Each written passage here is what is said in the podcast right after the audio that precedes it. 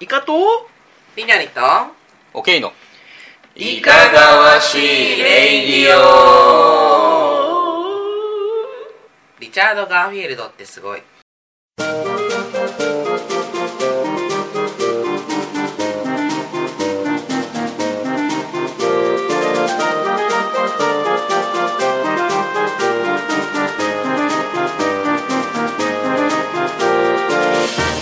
このラジオは私たちの趣味であるボードゲームのことやその他の趣味のことをゆるーく語っていくラジオですだいぶ緩かったはい三重を切ったおいよーそれなんか前にもやってたな確かにいやなんかそのりのりさんのね首の動かし方が見え切りでしたね はい、うんなんか髪型もそんな感今そんな長いかな髪型関係ないやろ髪型さこの間あの私髪の毛青くしたんでうんじであ青くしてるそうえ今更えは青いわかるやろえ調子悪い顔色ちゃうからなんかあの三重切る人ってなんかこう髪の毛赤かったりするあ白かったりする白赤みまたいなあ赤とか白とあなかんでかおすめでねたいよねでそれでブンブン振り回すよねあそうそうそうそう年末も近くなってきてはいねあやばい天気の話しそう急に寒くなっ てやばいやばいなんなんその ちょっはまずいまずいしかし止めら れぬと止めろよこのまま行こうみたいな はい寒くなってきましたえてか急激に寒くなりすぎですえううんん秋ってどこ行ったんそんな感じこんでな、感じえー何事もやっていない感じのイカですはい、はい脱毛に行ってきましたりのりです脱毛脱毛涙もろいオケイですえあ泣いてるあ泣いてる今は泣いてないよあ今泣いてない泣く要素なかった やろいや最近いや負けて辛かったんかなやぱああなるほどいや同点やった同点やった 負けてない負けてない負けたことないあそうやったら俺が泣かない感じお前イカがボーダの 涙をはそんな話は後ほどい、はい私はねあの最近まあ年のせいか、うん涙もろくなったなと思うわけですそうよなんだまあ、まだミスをね、はい遊んでる時とか、うんまあ、映画見てる時とか、うんまあ20代の頃とか、まうあ、ん数年前までははい全然泣かなかったんですよ、えけどあのまだミスここ半年1年ぐらいー、うんとか、まあ、映画も,、うんもう見るたんびに泣いとるそうなんまあ、マダミスはさすがに毎回じゃないけど、うんうんマダミスもなんか前は全然一回も泣かなかったのにはいなんかある時から急に、うんあのあ普通に泣けるってなってるえー、いいやんね感情の起伏があって感情の起伏が豊かすぎて怖いなと思っなんか止まらんっていうかグーってなるみたい なて、まあう、んあのね多分ね我慢しなくなったのはちょっとあってうん特に映画の時に感じるんやけど、うんはいはい映画の時って前はうんなんかちょっと、なんていうのかなあのメタな思考で見る部分がどううしてもあったんですよ悪い性格やなそうあの悪い車に構えるそう、車に構える的なね、そう、部分 で、あはい、リノリ頑張ったでまあまあ動いしっかり動いたのにそれはひどいと思うの、ちょっと次自分の喋ること考えとったわかるわかる、うん余裕がなかった伝よ。わんないんでいいんですけど、うんあそううんな実際に斜めに構えてましたね、今うんなんか今日はリアクションでかい。はい。いや、まあ、映画見るときとかに、前は、その、なんか、うん例えば、ここ CG 使ってんなとかうん、なんか、そんなどうでもいいことに気が散ってしまってほうほ、うあんまりストーリーとかに感情移入してない状態で見てたりとか、だかうんら、アクション映画の方が結構好きだったんですよ。うんなんですけど、まあ、例えば最近見た RRR とかうん、うんうんシン・ウルトラマンの、 あーえっ、と、エンディングというか、エンディングロールううんんとか、えで、急にね、あの、泣けてしまったりとか、ー、そうなんだえ泣けるとこある RRR はめっちゃ泣 けるよ。ナトゥナトゥしてただけ。ナートゥーナートゥーしてるところはまだ泣けへんけど、うんその後の、あの、美しい友情物語と男の子をなんかこう、あれ、あれこれで、 あーいやもう死ぬやろみたいな、そんなんしか思わんかったけど。ああ、えー強すぎるやろみたいいな。や、もうそこで立ち上がるのかって こう、感動するような、思いっきり刺さってたりしたで。うんまあ刺さってはいましたね。 あーそう痛そうではあるあ二人とも、まあ、あの、RR は見て、うんえ、RRR は見て、 3回分言わおなかったね。ーで、イカさんはそんなに別に感動したわけじゃなかったんです。すげえみたいな。うんあとは、えっ、と、そうですね、マーダーミステリーというか、まあ、ストーリープレイングっていう、まあ、ジャンルが最近よくあって、はいまあ物語体験を重視した人が死なないマーダーミステリーみたいなイメージをしてもらったらいいんですけど、うんうんそれの、まあ、アロイスってシナリオをアロイス。やった時に、うんあのガチ泣きしましたね。はい、なんかもうさだから男対1とかで遊んでるわけようんそう一人男の子あのー GM に回してもらってでおけいさんが遊んでてでダラダラ泣いてるらったらしくって、はい、思わずミュートにするぐらい泣きましたね あちょちょっとストップって言ってピッてミュートにしてそのまま泣いてました、あなんちゅうジャンルなんやね GM 一人とプレイヤー二人みたいまな、あ、対マンシナリオみたいなうんタイマンシナリオやというかねよくやってるよねうんそう、あの私結構最近はあのプレイヤー人数が少ないシナリオの方がうん結構物語に没入できる感じというか、うん濃いそうかもね濃い気がして好きなんですけど、うん確かにね、うんまあそういう感じで、まあ、ちょっとした前やったらあんまり泣かなかったところで、うん普通に我慢せず泣いてるなっていうのあをーもしかしたら年かもなって思っている OK ですそのノスタルジーになってちょっとうるってくる時はあってほうほうほうほう最近ちょっと YouTube で世界名作劇場あフランダースあのアニ犬メとかそうそうそうそう、はいはいはいはいそういうのの曲がすごいはいあはいーこ心に来てもう「赤毛のアン」のエンディングとかちょっともうへわー ーっあて聞いてられへんえらいこっちゃでもそれこそイカさん子供の頃に見てたってこと うやんうんなんかうんそのノスタルジー昔懐かしむというかあうんその頃みたいななんか夕焼けとか思い出すわけよいや 子供のの頃その子供の頃家で玄関開けるとめちゃくちゃ夕焼けが綺麗に出るというか、へーそういう家やいいまあ、印象的な風景があるわけやそうそうそうそう、うんうんそれをバッと思い出してしまうその頃のよく見てたアニメとかそういうのを見うんるあとーそういう景色を思い出してなんか俺も年取ったな みたいなクレヨンしんちゃんのさあの猛烈大人帝国みたいなあるねあれ見たらいいんじゃあーいやなーいいやーえヒューマンドラマみたいな「クレヨンしんちゃん」って結構映画、うんヒューマンドラマ感そうそうあそるうややんし映画版はそうなやんねかあの万博の頃のあの話やから、うん、あーあその古い懐かしいみたいな、まあまあだから、まあえーちちびびまさんるに刺さるんちゃうかなちびまる子ちゃんで泣けるかどうかみたいなまあちびまる子ちゃんはどうなんちやょっとろもなう古すぎるかなう、ーん西城秀樹が全盛期の話やからなはいはいはい、はい うん、100円拾うもんな時代ねだからまあそういうので泣けるよ俺もみたいな、えーちょっ泣とけるか弱弱くなってきたなって話なるほへど へそして脱毛したはい金より、脱毛行ったら怒られるんですよどういうこといやいやないいかんとこいかんとこイカさん絶対行かれへんと思うんですけうんど、あのね、ま、脱毛行ったらまずあの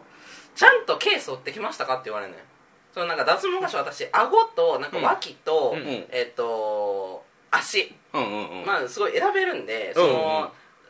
部分部分を脱毛してるねんけど、はいはいはそしたらあのその脱毛する箇所は綺麗に沿っていかなあかんねん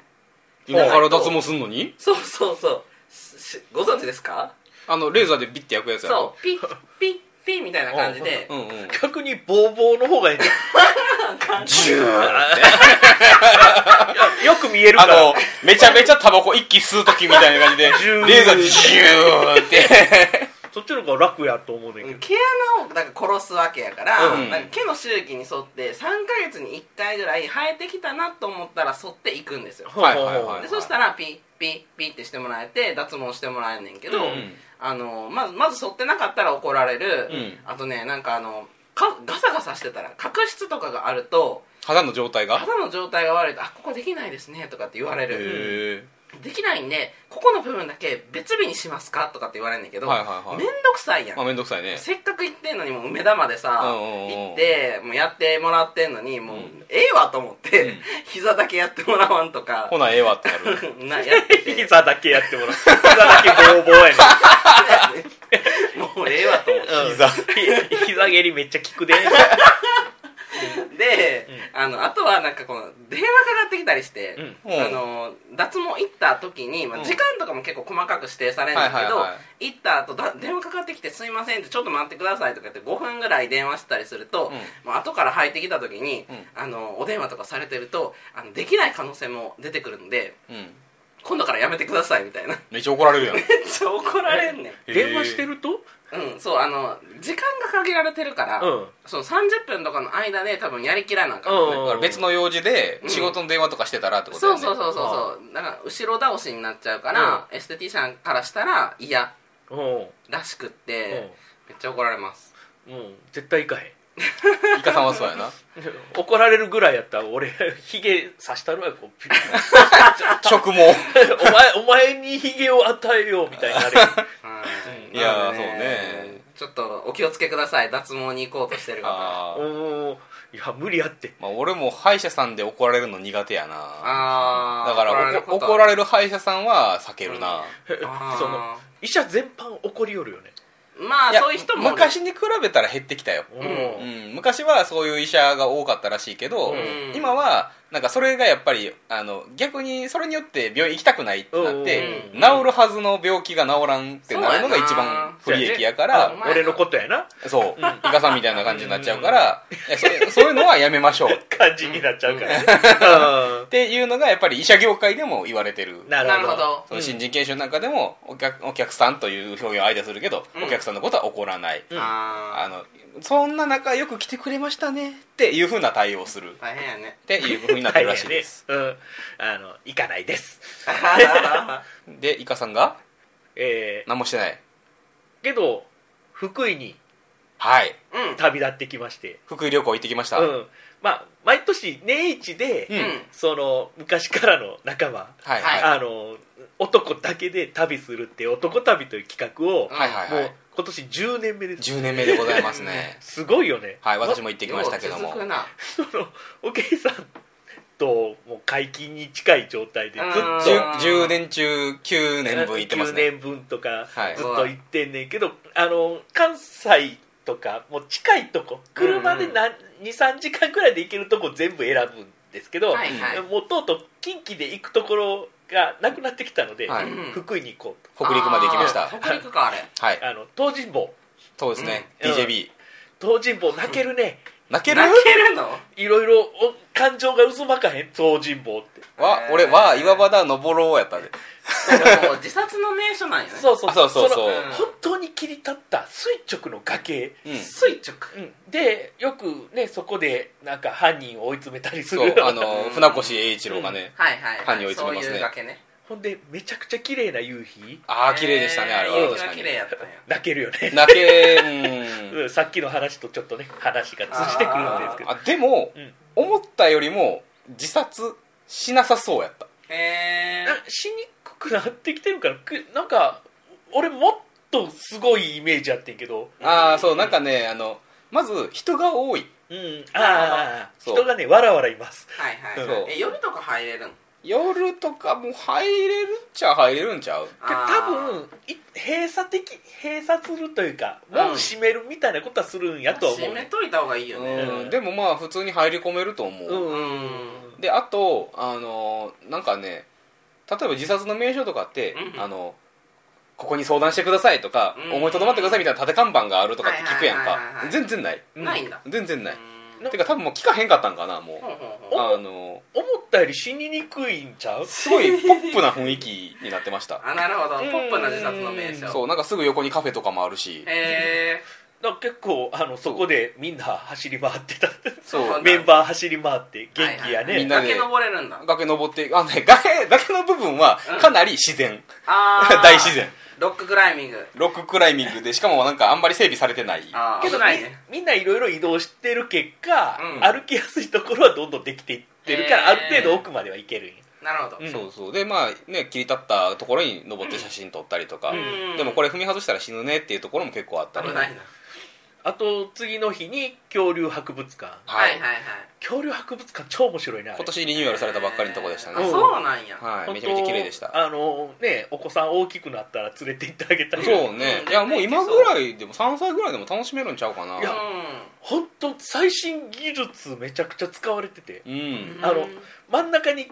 なんかティラノサウルス恐竜ティラノサウルス、えーなんか78メーターぐらいのそれがでかめちゃくちゃ綺麗に滑らかに動くもん滑らかに動くねあの USJ のさうんジュラシック・パークあれありますねあれよりいやあれよりも全然滑らかですあねのめちゃくちゃ滑らかだからあのモーター焼けるんやろなあのあ3分に1回ぐらい休みよるねいやそうあのイカさんとその2階バルコニー席みたいなところからうん2人で見下ろしながら「すごい滑らかやなあれあめちゃめちゃ動いてるえピタッて止まったえお動いた」みたいなあー休んでんね決まった動きじゃなくてやうんなんか一人の人間にロックオンしてそっちにガオーってしに行くねんえーだから黄色い服の男の子ずっと追いかけられてたなんでなんなんでなんセンサー入れてんちゃうかなうんセンサー入ってると思うしか思えないその子供に向かってガオーってしてたから多分楽しいやろなこ子供とかその誰か一人をロックオンするようなシステムになってるんやろうなってさあうんまあもしかしたらまあすごいすたまたまやったんかもしれんけうどんそれともそう見てそう信じれるぐらいには滑らかな動きやっごたいうん見てるなーってもうめちゃくちゃでかい化石の展示がめっちゃ大きういんうんしうほんでそうね超新しかったから施設がうんなるほどめちゃくちゃ面白かった1000面白い円やったけど面白全そう然ペイできるからそうだから行きたいいいあの福井旅行もうちょいねうんお子さん大きくなって行けるようになったら全然行ってほしいと思いますははいいはい行きましょそんな感じで遊んできた近日でしたうははいいはいじゃ意あ外とやることやってるうんそうやるえじゃあ後半はーい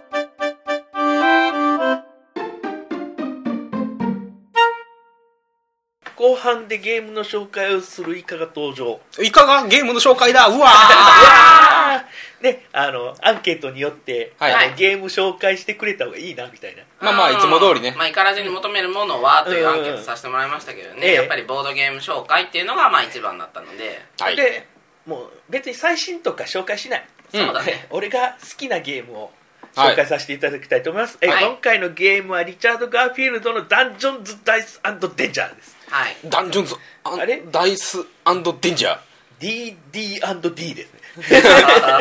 D&D ではない まあその辺を考えられてちょっともじったタイトルやとは思うんですけうんどうんうんはいあはいのかの有名なリチャード・ガーフィールドさんが紙ペンゲームを作りましたよとはうんうい。んで、えー当然僕の好きな感じなんでサイコロを振ってサイコロから値をチョイスして書いていくはい感じのはい紙ペンゲームでございます、えーシートとサイコロが入ってるだけなんですけど、うんそのシートのところにはあの、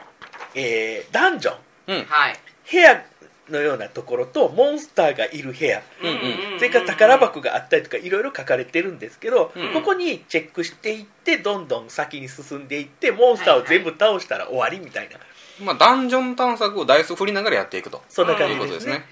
であのやり方として、うん親がまずサイコロうんでサイコロの個数サイはコロの個数が5個5個で黒いダイス1個と白いダイス4個はいで、え5個一気に振るはいでその中で2個ずつチョイスします、はいで5個中2個と2個はい、親は黒いダイスも含めた2個と2個だから、えーダイスが1個余るうんなるほど。けどその親以外のプレイヤーは白いダイスを、うんまあ、4個のうち2個2個で分けるから、はいはいはいまあ、白いダイスを全部使う感じになりはいまはす、いで組み合わせて数字を作るはいはい足し算ですねそうですこれで2から12の数字が2つできるはいであのそのダンジョンのマップには部屋には数字が書かれてますはいうん2から12の番号が振られてるその数字のところ例えばあのうまいことやって9と6が出たら9のところと6のところバツバツってええはいうんまあ埋め1れま個すの手番でえー2個数字が埋めれるわけですねというか埋めないといけないなるほどそうねダンジョン探索してるみたいな。そう埋めれなかったらダメージ食らいますダメージはいヒットポイントというかその、えー最終的にマイナス点になうんる、うんうんうんダメージ食らうごとにねで、まあのえー真ん中とかねいろんなところにモンスターいます、はこのモンスターを全部倒したらゲーム終了ゲーム終了に得点な計るん算でですすがなんか、えーモンスターにはねなんか白い四角で4つとかあの5個とか、うんはいまあ、えーあるんですけどそれはあの数字の枠、えー数字を書くじゃないわ、えっと枠白い枠があるんですうね、んそう、うんモンスターには数字が決められてて、うんその数字が出れば部屋と同じような感じで、うんあの例えば、まあ、あの犬のところ、えーが8って書いてあったら、まあ、8が出たらそれ1回攻撃できた、うんで4回攻撃できたらこいつは倒せましたよそれで宝石がとかそのアイテム、うんうんえー得点のアイテムがもらえますよっていうような、はい、部屋を移動する代わりに、うんそのモンスターごとに決められた数字を一発殴ってやることができるそううん、すごいなんか王道よねちゃんとダンジョン探索探索して、うんその後、まああの途中にいる敵を倒してそう進むっていう、うんでこのゲーム得点源っていうのが、まあ、基本的には宝石はいこの宝石を取ると1個につき3点もらえるっはていい、う、この道端を押してるやつですね、そう道端に落ちてたりモンスターがその宝石持ってたり倒したら手に入るわけだそう倒したら手に入ると、わかりやすい、でそれをやっていくで、他あの宝箱っていうのがあって、うん宝箱を取るとなんか、えーライフが増えたりうんあの好きなところまず特殊能力が解禁されるわけですうんねそうんあとあの黒いダイスうんをここは使えないって言ったけど、うんはい3回まで使います、うん実はねうん、これめっちゃ重要うんだかはらいそのマップを埋めていくと徐々に数字を埋めにくくなっていくうんはいダメージ食らうぐらいなら黒いダイスを借りて、ううんんえいい値を作ろうみたいなこともできるとそうだね宝箱でそれそういう黒いダイスを増やす黒いダイスを取る権利を増やすこともできると、うんはいあといろんなそのボーナス得点他ねあのミッションみたいなのがあって、それをクリアすればまた宝石3個もらえるよとかいろいろあってそれを頑張っていろいろやった結果得点が一番多い人の勝ちとはいなりますと、はいえーえー説明できたかなできたええうんなんかまあそういう分かりやすいフレーバーよねそうそうそだからもう数字出た数字を埋めていくだけなんで、ううんすごいやりやすいそので道とかあるから、うあの隣あったとこそのうん1回取ったらその隣しか移取動れでないきないうんかに隣接した部屋しか取れないんで、はいでない数字が出るとダメージ食らっちゃうからできるだけ幅広く動きたい、うんうん難しいなけどその多人数でプレイすると、うん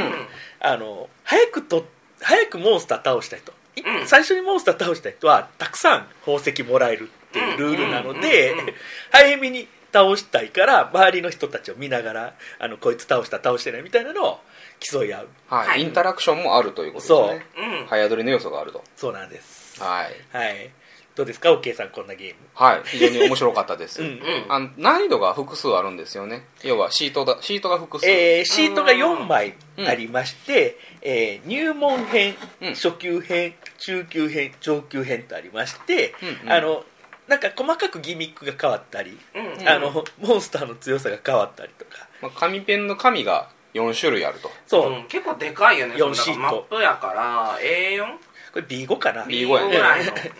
B5 の大きさの紙1枚にしっかりそう、うんうんでさせてもら表う裏で難易度が違う紙が2種類合計はい4種類のマップがあると、そすうごいはいでね、そのマップごとに追加ルールが増えていったりとか、うんまあ、そもそもちょっとマップの構成が辛くなっていったりとか、うん、っんていう風になってて今ねあの初級編、うんレベル、まあ、2番目の難易度そうですね、をさっきやりましたけど、うんもう次のが気になってます 気になってる全部やりたいよねやりたいうんそのまあ僕ら初級編やった結果、うんはいあのほぼダメージ食らわなかったあそんでうすよそうそうそう、結構動きやすいマップやったんかなこの初、うん入門編と初級編は多分動きやすいマップやと思うんですようんで中級編とか上級編になるともう少し難易度が高いだろうなと、確かうに、ん、けどダンジョンなんでね潜ってみないとわからないみたいわからんな、うんしかもこのゲーム途中で脱落がありうるんですよねあのこのゲームあのダメージを食らいすぎるとあの脱落です怖っあのなんで10回分ねライフを書くマスがあって、うんはいその10個目のところにドクロマーク書いてますねやばしそうけどまあそこまで相当偏った取り方しないと脱落はなかなか発生しないかなと初級編では思いままあした、さ10回ダメージ受けたら単純にマイナス20点じゃんそう、うんもうこの時点で死んでるよねまあまあまあじゃ脱まあ落しそれてはるゲー難しいム的にも死んでるけどそうそうそう脱落せずに脱出できたら宝石は多少でも持って帰れてるやんみたいな感じうん確かにで、確か生にき残ってはほしいなとうん思います、うんえー、リニュールは私はなんかまああのイカさんが結構これ始めた頃ぐらいにソロゲームって、ソロゲームも面白いよみたいなこと言ってたから、うんまああのーなんだろう一人で黙々と遊ぶタイプのゲームなんかなって最初は思ってたけど、んでも最後のボスとかに近づいてくるに従って結構人の盤面見るなっていうか、そう他の人がね先に取っちゃうと点数が下がるから、そうそうそう私はそのタコみたいなボスを一生懸命倒してたんですけど、うんうんあのータコのボスって、えっと、最初はまあどれが弱点か分かんないですよね、うんどの、まあ、ダイスで進んだらいいか分からへんけどその入る道によって8で倒せる5で倒せる10で倒せるっていうふうに、まあ、倒せる方法が増えていくんで、うんもう四方八方から攻撃したんですよもう全部ね5そう5でも8でも10でも倒せるようにしたから、まあ、私が一番にねあのタコ倒して、うん宝石もらったんですけどでも結構みんながさなんかどれぐらいタコ殴ってんのかなってうんうん気になっててうんそのボスを早く倒すと6宝石ももらえるんでそうそうそうそうめちゃくちゃでかいんですよねあの、うん2打目食らうけど、うんだから特にその辺の時に自分がどっちに進むか、うんうん結構さその同じ数字でも上行くか下行くかみたいなのがあると思うねんけど、うんそのどっち進むかの基準の時にかなり人の場面見るなーっていう感じですうんね、確かに、うん他の人の動き今どこまで行ってんのとかそいつそんだけダメージ与えてんのうんみたいなことうでんじゃあ他のとこ行こうとか、うんそのじゃあまあもう倒しちゃってよみたいなうんうんうんそうね感じになったりとかいろんな考えができるよねっていうはいで親の時4つのサイコロがもし全部違う名が出てたら、うん何パターンあるんやろな組み合わせうんんあえっとその出てる目のパターンで言うパと、ターンまあ、4たす3、えー、違うわ4パターンと、まあ、3パターンでうん7パターンぐらいある、 7パターンもあんねや、うんだからこの4つのサイコロだけでも7パターンあんのに親になったら5個のサイコロから考えなあかんわけやんうん、もう結構大変よね結構 大変大変やけど、まあ、選択肢増えるからだから親はすごく選択肢が多いので、うんあの自由な動きができるっていうのがで出番ごとに親は変わるんで、はいうん、なのでまあ親の時は大変やけどまあ自由度増えていいかなっていう感じでしたね、うん俺はもう親が6パターンですねあ6パターンはいはいイカさんど俺は えーやっぱ好みのゲームなんで、うう、ん断然面白いですああそうですねもう結局サイコロ振ってそのサイコロの目をチョイスして紙に書くってだけでもう俺はもう100点なんですけど、 うんこのゲームさらになんかなんですかね難しく感じさせるというかうんなんか、はいなかなかこれは大変だぞみたいな あーでやりがいがあるそうダンジョンを本当に探索して苦労してダンジョンを探索してる感があってそうかもうんうんうんなんかあのうまくいったらすごく嬉しいあうんので敵倒してもえやったぞみたいなはいはい、はい、感覚になるから、なんかあの喜びがちゃんと与えてもらえてるみた確いか確にかにな感覚になって、あとモンスター倒すのが先に倒したらやっぱりあのその方が宝石の数が多い、多いからっていう部分で、あうのん出し抜いた感があるのよね、うん他うんの他の冒険者よりも先に行ったぞみたいな感じがすごいする、でルートが複数あるんでど,、うんどのルートを取るかによってとせやか、ねえけどサイコロの目があるからみたいな、うどどうがうまくいくっていうのはないんですけど、うんうんうんっていうまあバランスいいし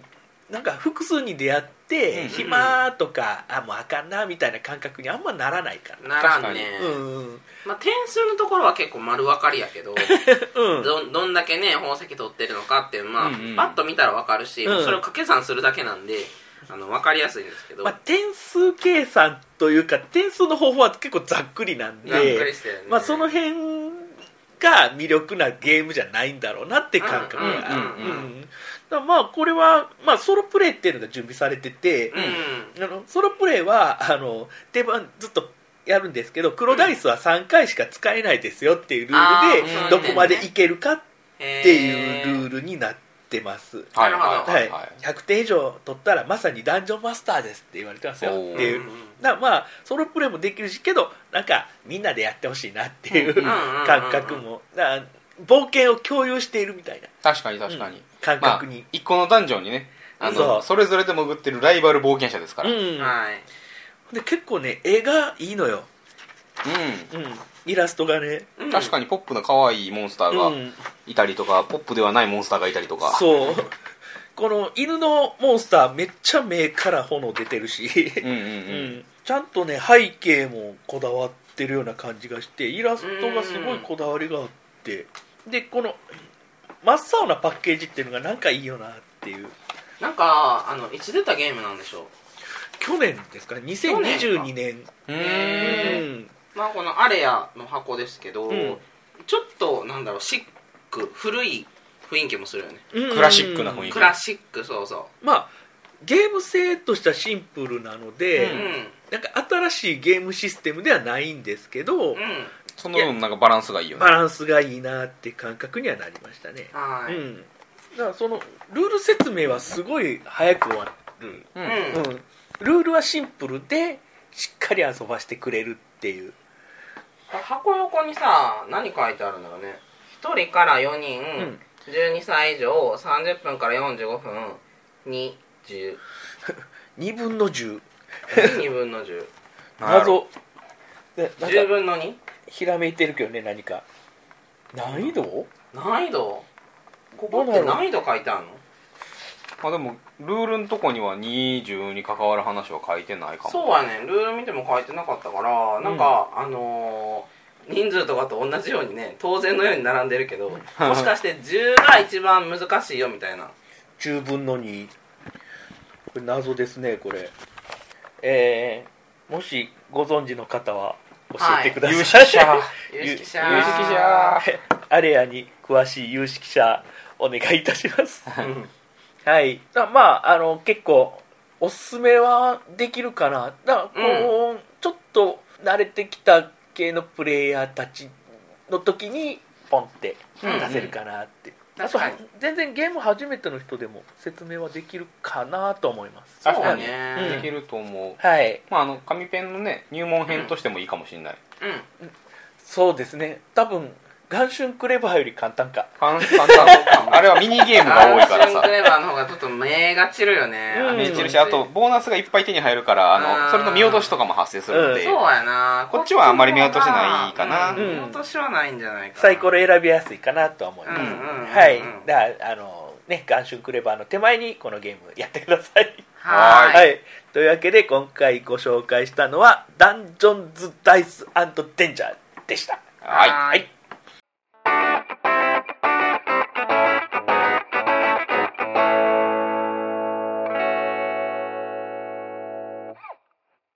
エンディングですは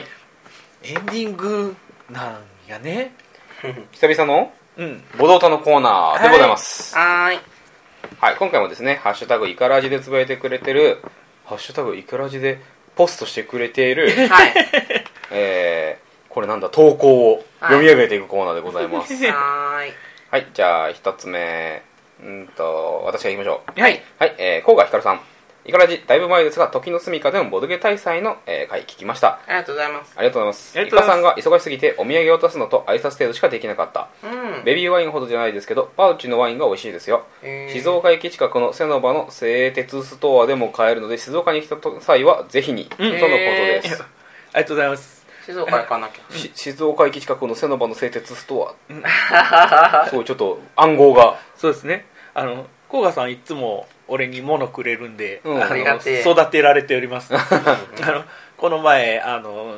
焼きそばの缶詰いただいてあいただきましたあの食べ食べて なるほどーってこう缶詰すげえってなりま した新しいなうんはいたじだゃあ続きまして、はい、バッシーさん、イカラジ第221回拝聴まさか、いかがわしいラジオじゃなくて、レイディオだったとは。